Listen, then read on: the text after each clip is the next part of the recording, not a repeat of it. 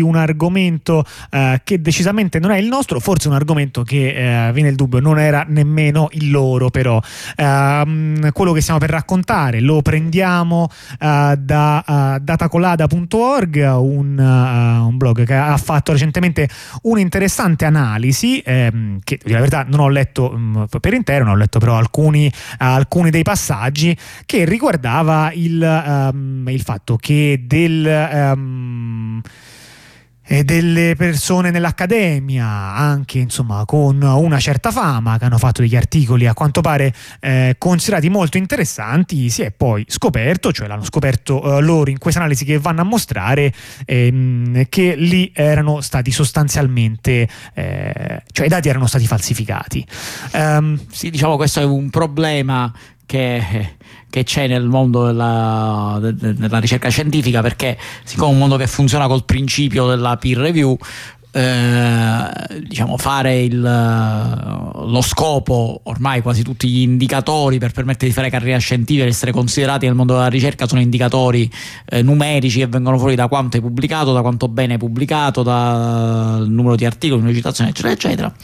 Quindi sostanzialmente il eh, le persone cercano di pubblicare il più possibile, per pubblicare devono passare una revisione da parte di un panel, un panel di, una, diciamo, di, un, numero, un, di, un, gruppo di referì che devono eh, decidere che cosa, eh, diciamo, se, se, l'articolo è degno insomma, di essere pubblicato oppure no, se è idoneo, se è fatto bene.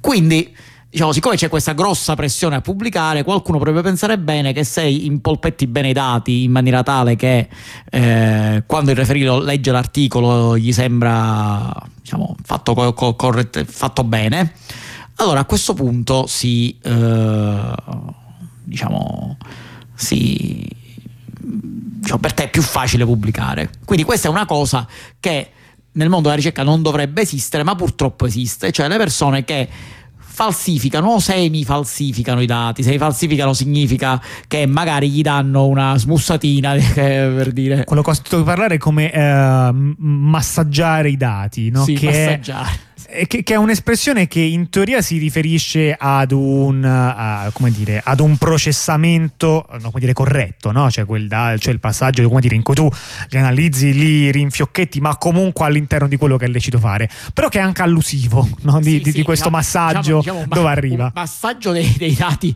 fatto bene, tipicamente quando tu hai, hai, una, eh, hai so, un insieme di dati, nel, diciamo, un insieme di dati con una loro, loro distribuzione statistica ti fai tutti i conti statistici per capire se qualcuno di questi dati è un outlier cerchi di capire se è un outlier, se c'è una motivazione perché sia un outlier, allora lo escludi perché è un outlier motivato. Però questo no, non eh, diciamo l'equivalente di questa operazione in maniera un pochettino più eh, come dire losca è quello che viene fatto quando tu vedi dei dati, ce n'è uno che nel secondo il trend che tu vuoi ottenere ci sta male, magari ti indica che il tuo modello non è proprio quello giusto, c'è qualche cosa in più, c'è magari qualche variabile in più che non hai considerato. E, e allora però pigli quel dato e lo togli, perché se togliendo quel dato si, ehm, eh, il, eh, il tuo modello è più confermato. Ora, le due cose sono sottilmente diverse.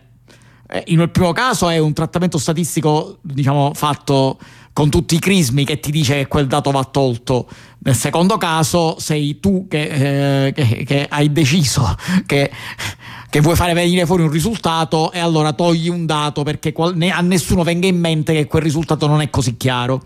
Eh, esatto, ma diciamo che queste eh, pratiche secondo me raggiungono un nuovo livello di eh, assurdo eh, se pensiamo che sono state studiate all'interno di una scienza che è la psicologia comportamentale, nello specifico in un settore che si occupa di andare a capire quanto è probabile che le persone truffino. Cioè loro hanno detto ma quanto è probabile che le persone barno ed erano ovviamente molto addentro al settore. Un argomento tanto da applicare delle tecniche all'interno di stessi articoli. Vabbè, quando si dice no, come dire, il mezzo è il contenuto, no? Nel senso come dire, no? quello che fai dentro, quindi loro praticavano una tecnica che poi anche ricercavano, no? Proprio un esempio di, di con ricerca eh, da, da, manuale. Eh, quindi stiamo parlando di uh, persone che vengono da Harvard, niente meno, eh, che dovevano che, che cosa come funzionava. Delle eh, dire uno degli articoli in cui è piuttosto chiaro che c'è stata una truffa ed una truffa intenzionale. Beh funzionava così. La loro idea era avevano fatto questo test. Loro davano una serie di quesiti da risolvere a delle persone ok? Quindi tu prendi dei partecipanti ad un test e gli dici facciamo contro adesso non mi ricordo quali erano le cose vere ma diciamo dei quesiti di matematica tu gli dai dei test. Poi dopo gli davi un foglio gli dici vabbè risolvili poi dopo gli dai un foglio con le soluzioni e gli dici guarda di questi quanti ne hai fatti giusti. Poi dici butta entrambi fo- butta il foglio con il testo originale, dimmi quante sono quelle giuste che hai fatto e, e, io ti pago in base a quante ne hai fatte giuste. Ora, se avete seguito con attenzione, potrete capire che la persona può dire di averle fatte tutte giuste ed era impossibile controllare. Questo era voluto, in realtà poi loro avevano un altro meccanismo e quindi sostanzialmente i soldi li davano a tutti per i fini dell'esperimento, però potevano in realtà sapere se le persone avevano barato oppure no. Cioè, magari tu non hai fatta giusta manco una, ma mi dici lo stesso e le ho fatte giuste tutte, perché tanto le regole non prevedono, no? Il, siccome il conto lo devo fare io e mi prendo 10 dollari per ogni risposta esatta, gli dico ne ho fatte giuste 20 e mi prendo 200 dollari. Eh, e quindi così, questo era il protocollo, che è un protocollo ragionevole. Però che cosa facevano? C'erano condi- due condizioni diverse. In un caso eh, dicevano, eh, facevano firmare un foglio in cui dicevano il conto giuro che è proprio quello giusto, no? una cosa del genere. E a volte questo giuramento precedeva i dati eh, che loro andavano a riportare, mentre in alcuni casi era il contrario, quindi il giuramento era in fondo, no? c'era scritto dico che giuro e spergiuro che tutti i dati sopra elencati sono corretti, firmato. E loro volevano dimostrare che secondo loro si truffava di più quando la firma era sotto invece che se era sopra. Cioè, quando tu eri costretto, quando tu diciamo eh, dovevi dichiarare di non aver fatto una truffa, tecnicamente dopo che l'avevi fatta se la dichiari dopo allora bari di più. Sì, esatto. sei più, hai la maggiore tendenza a fare eh, avere un comportamento truffaldino se non ti viene chiesto prima di giurare di non farlo. Sì, sì. Eh, questa era la loro ipotesi. Per fare questa, come si fa spesso, tu che fai? Raccogli questi dati, quindi fai questi esperimenti, li raccogli, li anonimizzi, quindi ti tieni alcune demografiche sulle persone partecipanti, però da un po' in genere le chiami P1, P2, P3, P4, P5 che è partecipante 1, 2, 3, 4, 5 e poi dopo no, le metti in un qualche database che vai ad analizzare con del software che ti fa i conti. Sì, allora, se sei sufficientemente nerd non ti scopriranno mai perché scriverai tutto in dei file di testo che perdono qualunque informazione. Sì, in un linguaggio astruso che ti era sembrato che fosse particolarmente bello. Certo c'è ancora la documentazione non esiste però è, me, è, me, è metà in swahili però e, ehm, e, quindi in quel caso come dire è uno de, forse dei pochi vantaggi no, di far parte di, di, questo strambo mondo. Il resto del mondo che fa? In genere utilizza delle soluzioni professionali che sono ben note nel mondo della ricerca diciamo numerica di cui le più famose sono R eh, Python anche è un'altra che in questo ambiente va parecchio. Sicuramente se ne vedranno anche di altre non mi sorprenderei di robe in Perl un po' più vecchio stile. Ma, ma c'è anche un piccolo gruppo residuo. Piccolo? Ok, non abbiamo statistica alla mano. Non abbiamo statistica alla ma mano. abbiamo ma io, divergenti io visioni. io suppongo piccolo. Sì, tu supponi piccolo, va bene. In realtà, se devo dire la verità, la stragrande maggioranza sì. non userà né il famoso file di testo con linguaggio astruso, né, né R, né R o i, o, o i linguaggi mainstream o i software mainstream, ma userà probabilmente annotarsi tutto su dei comodissimi fogli di calcolo di cui, Excel. Di cui, di cui, ne esistono varie, vari tipi nel mondo, ma tipo il 99% userà Excel.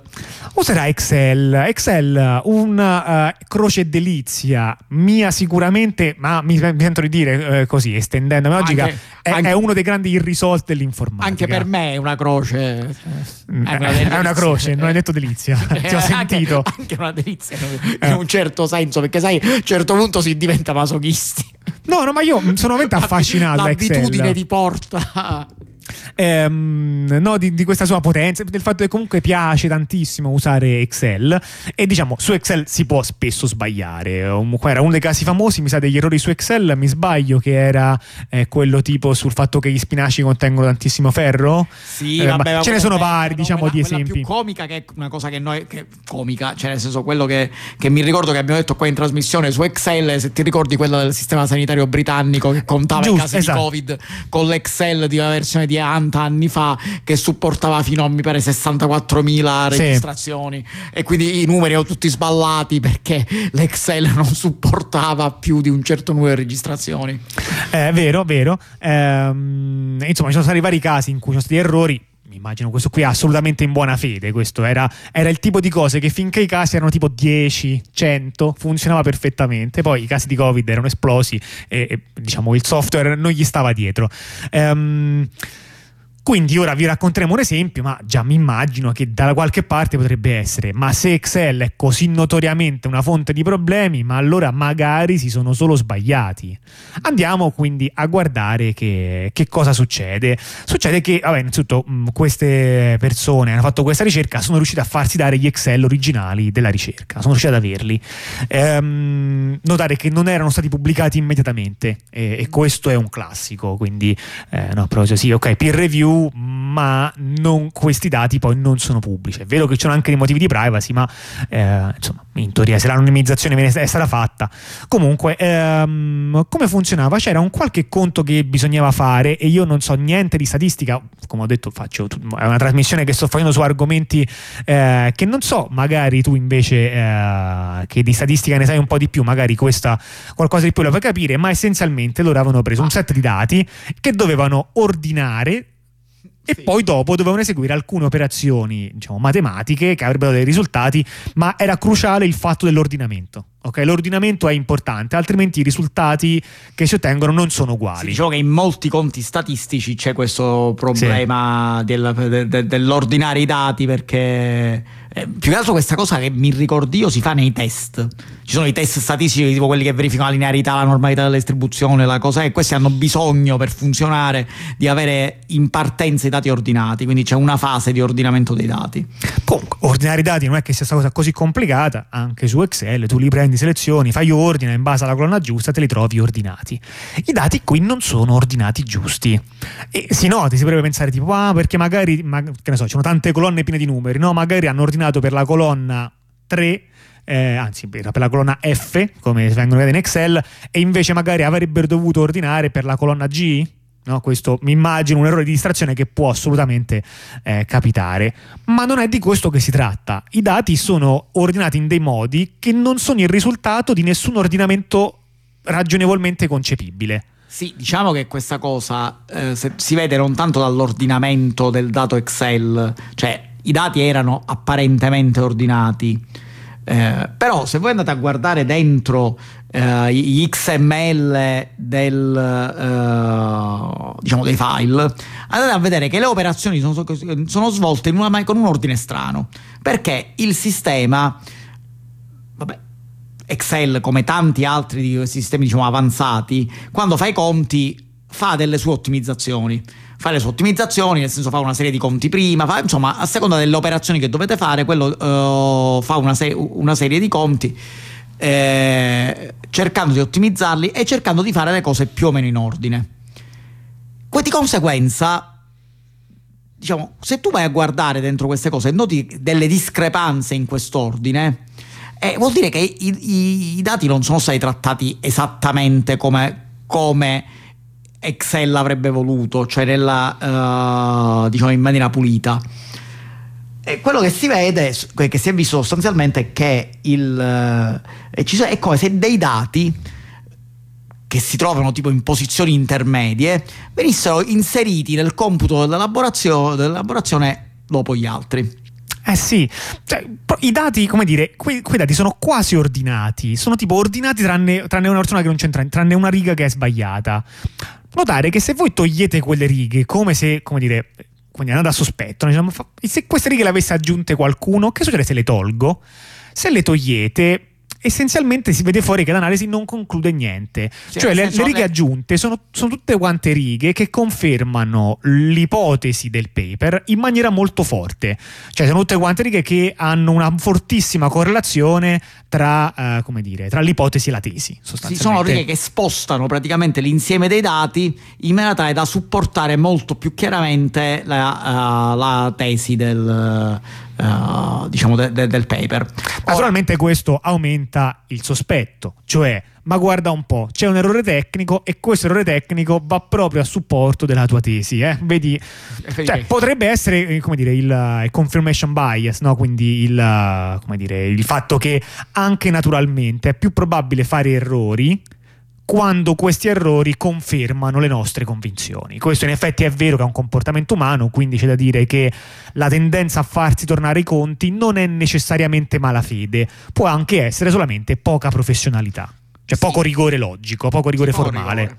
Però questo in genere si applica al eh, in genere questa cosa si applica al eh, diciamo al contrario di quello che abbiamo visto noi, cioè se io appunto, come facevo nell'esempio di prima, ho un insieme di outlier, è un insieme dei dati e sto cercando degli outlier statistici, ci sono dei test che permettono di stabilire se te, uh, dei dati sono outlier rispetto a una distribuzione e quindi diciamo io dovrei applicare del, de, dei, de, dei, test stringenti per vedere se il mio outlier è un vero outlier oppure no.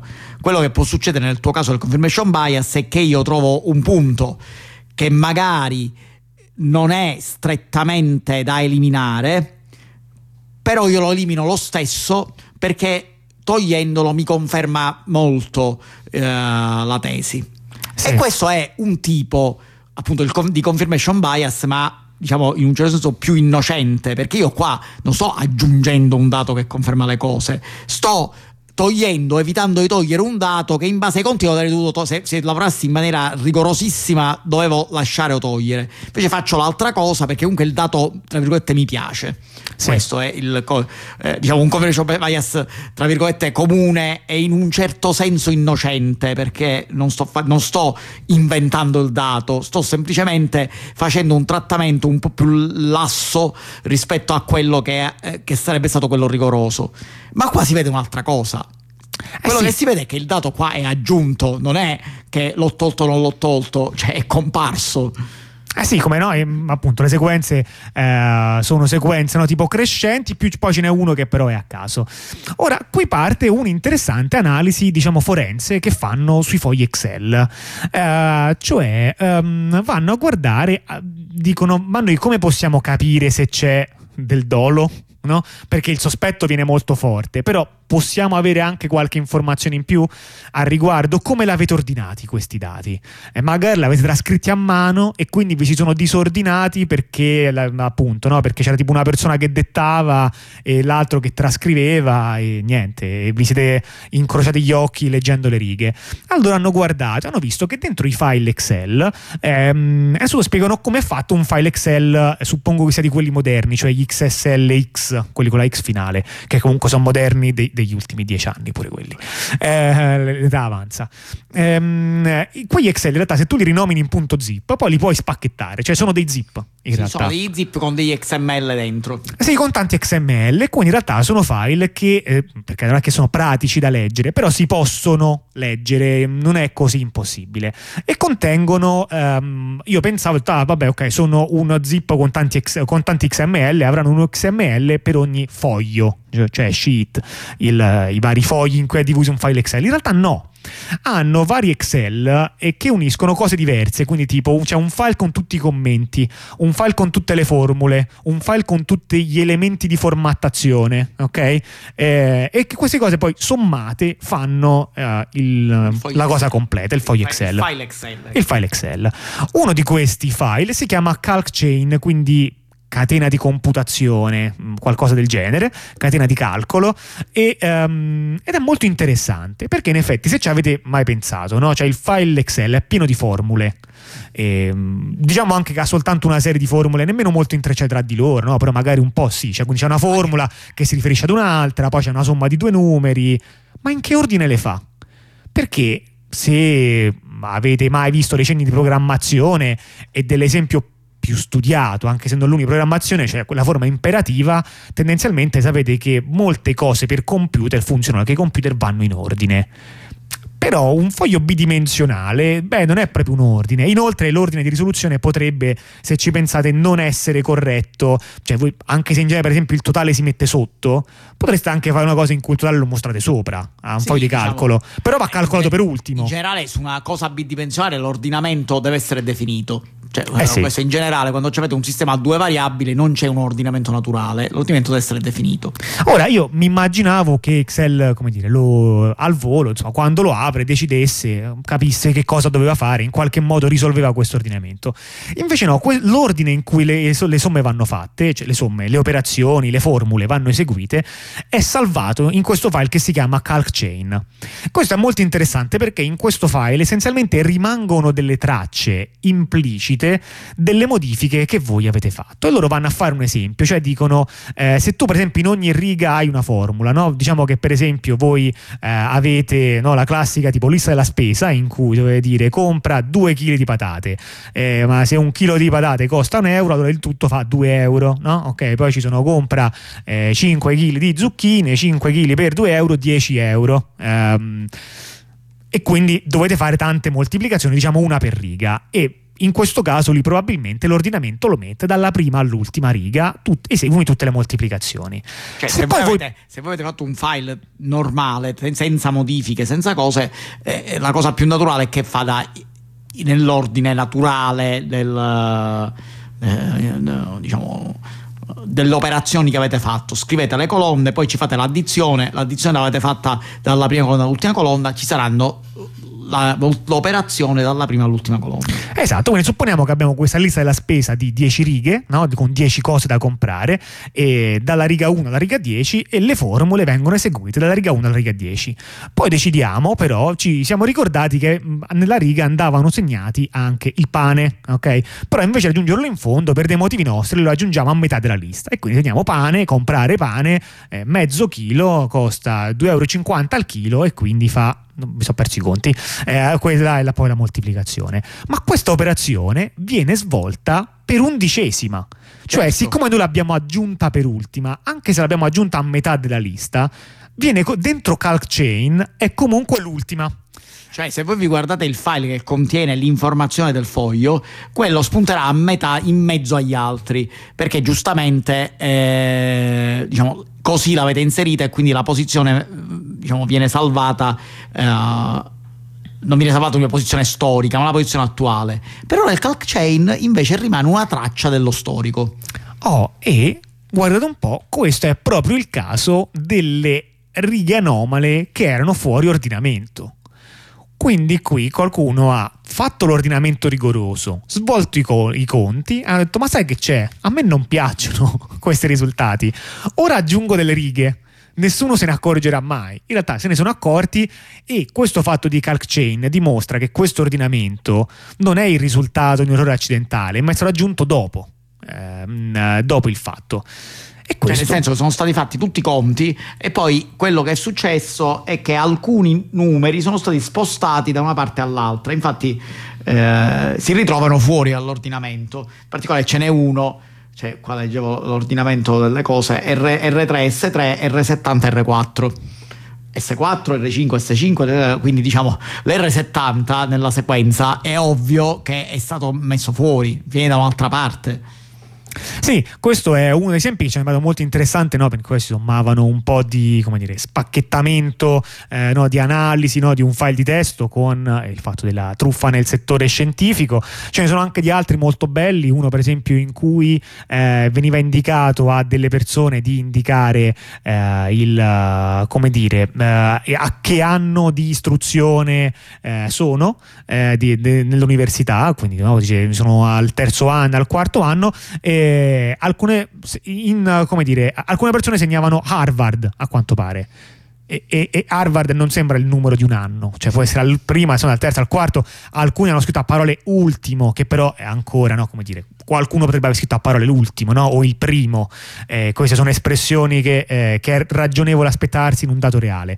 Ma il fatto che una persona sbagli così grossamente degli errori, anche lì poi in dei modi che guarda caso vanno a confermare, cioè lì le formule si sballavano, perché se tu scrivevi delle cose che non erano dei numeri, queste formule si rompevano e producevano dei risultati giusti, cioè giusti nel senso che confermavano le ipotesi della persona esatto. che stava andando a fare la ricerca.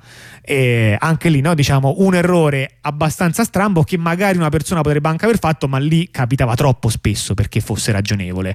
Cioè era tipo il, il 20% delle persone, se non sbaglio era il conto, scriveva Harvard invece del numero dell'anno e questo insomma ti mostra che quei dati forse eh, erano stati fabbricati. Eh, ci sono parecchi di, di, questi esempi e niente, è interessante notare come eh, una, una, scienza no, spesso piuttosto bizzarra, no, che almeno no, che non so, ma nel senso nell'aspetto divulgativo a volte viene presentata come il fatto che dice anche delle cose un po' imprevedibili ma che poi in fondo eh, sono vere e vanno studiate poi alla fine eh, ha basato una parte dei suoi lavori sulla fabbricazione esplicita di, di truffe proprio nell'argomento dello studio delle truffe. Mi sembra eh, tutto, tutto giusto. Sì tutto coerente. Tutto coerente. Allora mi prenderei un, una brevissima pausa musicale in, uh, e poi torniamo con delle notiziole, ma proprio brevissima e uh, con questa pausa musicale andremo a risolvere un problema.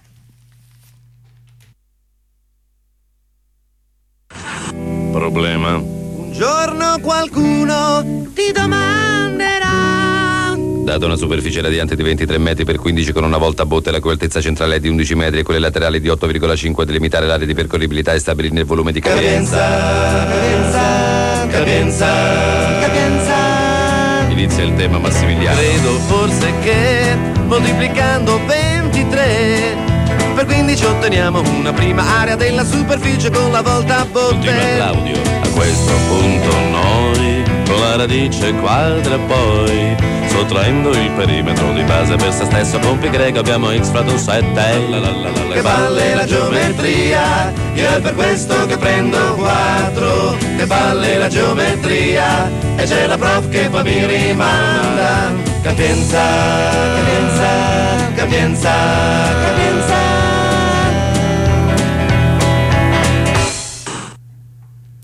Torniamo in onda, avevo detto che lo stacco era breve 22 eh, e 30 dopo un altro eh, direi problema irrisolto che, che, abbiamo ascoltato, erano i Blues Willis ehm, con eh, in effetti mi, mi, mi correggevi, eh, anche io avevo fatto un errore, no? Eh, avevo detto le notiziole ma questa è la notiziola. Cioè nel senso che ormai avevamo finite già tutte le notiziole, quindi oggi puntata breve. Eh, l'ultima notiziola che c'era rimasta era... Non provocare, sai che abbiamo una pila di notiziole con questo su cui si può sedere sopra solo se si è molto alti. esatto. No, solo perché occupano soltanto Penso... le prime 300 righe del nostro pad. Cioè, se noi le stampassimo tutte quelle notiziole, anche solo i link a tutte quante le notiziole, secondo me potremmo finire tranquillamente la cartuccia eh, di una stampante a getto d'inchiostro che, che, però in effetti quella che ti danno all'inizio è sempre è molto piccola, quindi sì, sì, quella è facile. Vuota. Sì, perché parliamo appunto di stampanti. In realtà è una notizia, diciamo, la notizia originale è una notizia vecchia. Sì. Cioè, nel senso, è la notizia che praticamente l'HP. Eh, si... Ah, pensavo la notizia originale fosse le stampanti sono, sono, a getto sono una truffa. No, quella, è, è, quella vero, è ancora, una truffa. Quella è ancora più vecchia. Quella è ancora più vecchia. Diciamo, cioè, quelle che costano molto poco e che vedete eh, al centro commerciale sono una truffa. Sono una truffa. Perché in generale le, le ditte eh, diciamo, le vendono a poco per poter lucrare sui consumabili. A questa... Cioè le cartucce, cioè, i fogli cartucce, sono... Sì. Vabbè, le carte, essenzialmente le cartucce. Le cartucce. Eh, questa cosa, diciamo, è... Eh, diciamo, eh, questa notizia che è nota a tutti da decenni è, eh, diciamo, è, stata rimarcata l'anno scorso dall'HP che ha fatto un upgrade automatico a tutti i firmware delle sue stampanti perché le stampanti smettessero di funzionare in presenza di cartucce non originali. Sì.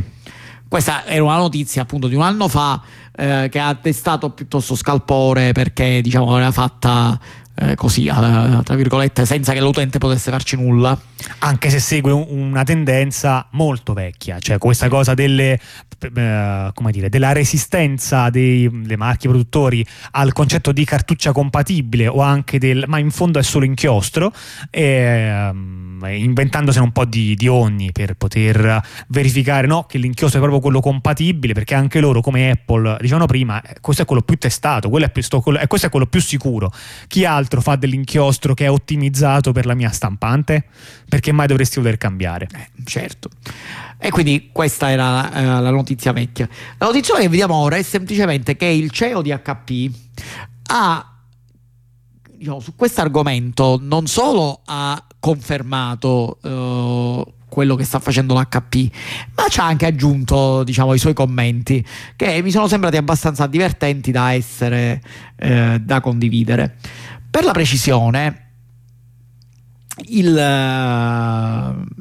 diciamo, le, le, le, frasi in questione eh, sono le seguenti. La prima riguarda eh, sempre la storia delle cartucce di terze parti, e, e quindi ci viene detto che loro pensano che sia fondamentale proteggere la loro proprietà intellettuale e quindi per fare questa cosa impedisco quando uh, identifichiamo proprietà intellettuale sull'inchiostro stiamo parlando sì, eh? sì. Sì. Quando, quando identifichiamo cartucce che violano la nostra proprietà intellettuale no, non problemi hardware, cose che violano la proprietà intellettuale, impediamo alle stampanti di funzionare.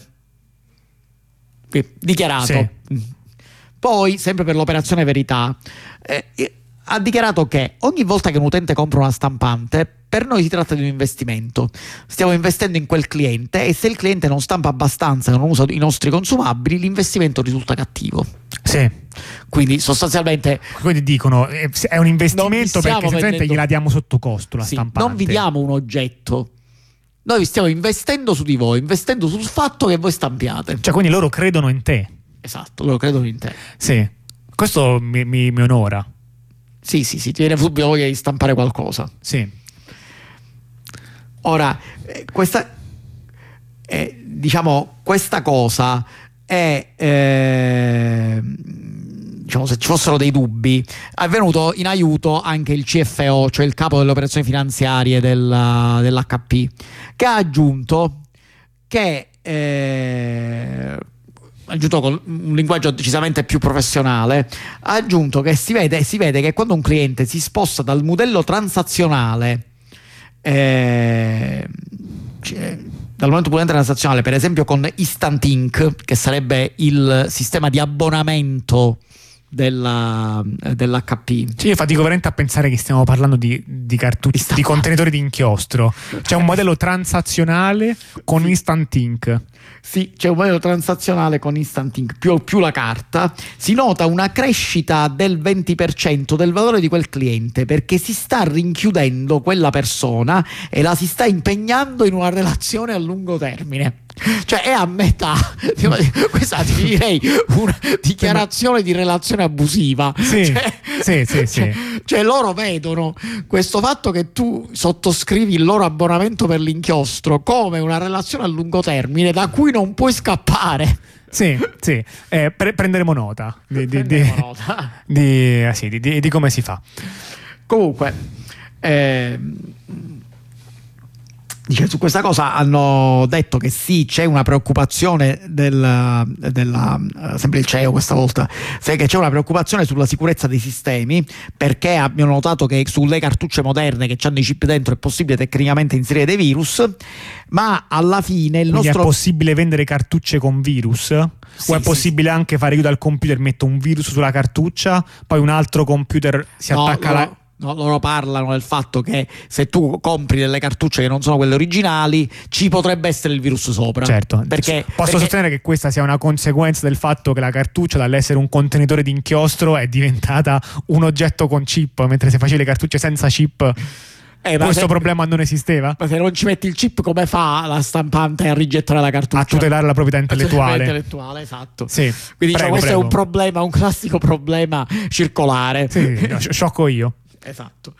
Eh, comunque, diciamo, alla fine, dice, nonostante ci sia anche questo problema, eh, il nostro obiettivo è facilitare la stampa il più possibile e il nostro obiettivo a lungo termine è trasformare la stampa in un abbonamento.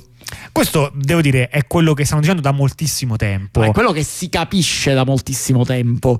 Tuttavia, che ce lo vengano a dire così piattellandolo in questa maniera non, non era fino, fino non era successo ecco.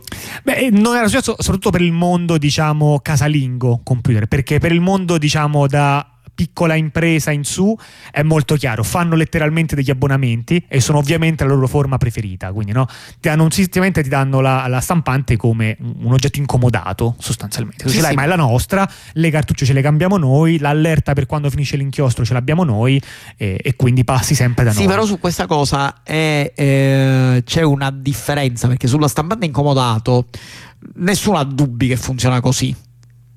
Il problema è che qua stiamo parlando di stampante vendute cioè che nonostante loro vendano l'hardware, in realtà non stanno assolutamente pensando all'hardware come fonte di guadagno. No. Stanno pensando appunto alla famosa relazione abusiva con il cliente. Sì, alla proprietà intellettuale. Alla proprietà intellettuale e alla, e alla proprietà del cliente. direi di sì.